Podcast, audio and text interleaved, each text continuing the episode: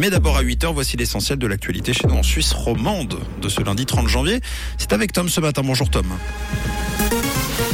Bonjour Mathieu, bonjour à tous. Au sommaire de ce journal, l'oligarque russe Roman Abramovich était un client UBS avant l'éclatement de la guerre en Ukraine. Le projet pilote pour une distribution réglementée de cannabis débute aujourd'hui à Bâle et un temps mêlant nuages et soleil pour aujourd'hui.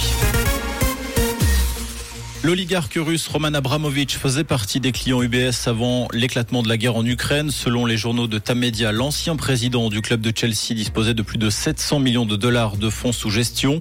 En février 2022, des conseillers financiers du milliardaire auraient désigné sept de ses enfants comme bénéficiaires de divers trusts.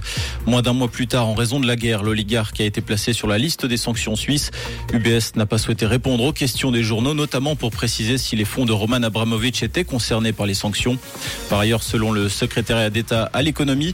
7,5 milliards de francs ont été bloqués jusqu'à présent en Suisse en raison des sanctions contre la Russie. La socialiste Anne-Catherine Lyon, désavouée au congrès du PSVO, réunie ce samedi à Assan. Les socialistes devaient élire leur futur candidat au Conseil national. Anne-Catherine Lyon n'a pas obtenu le nombre de voix suffisantes. En tout, 18 candidats, 10 femmes et 8 hommes ont été retenus sur les 22 en lice. À noter que tous les conseillers nationaux sortants ont été approuvés par les 370 délégués présents. Brigitte Crotta, Samuel Bendahan et Roger Norman. C'est à partir d'aujourd'hui que la ville de Bâle teste la distribution réglementée de cannabis dans les pharmacies. Le projet pilote, le premier en Suisse, vise à étudier les effets sur la santé d'une distribution légale de produits à base de chanvre THC.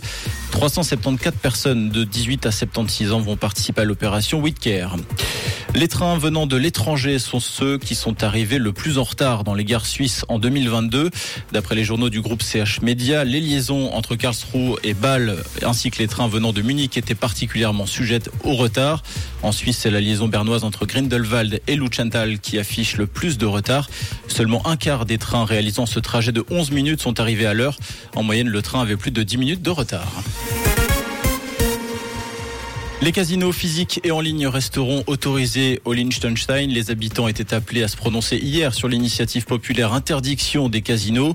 L'initiative a été refusée à plus de 73% dans les urnes.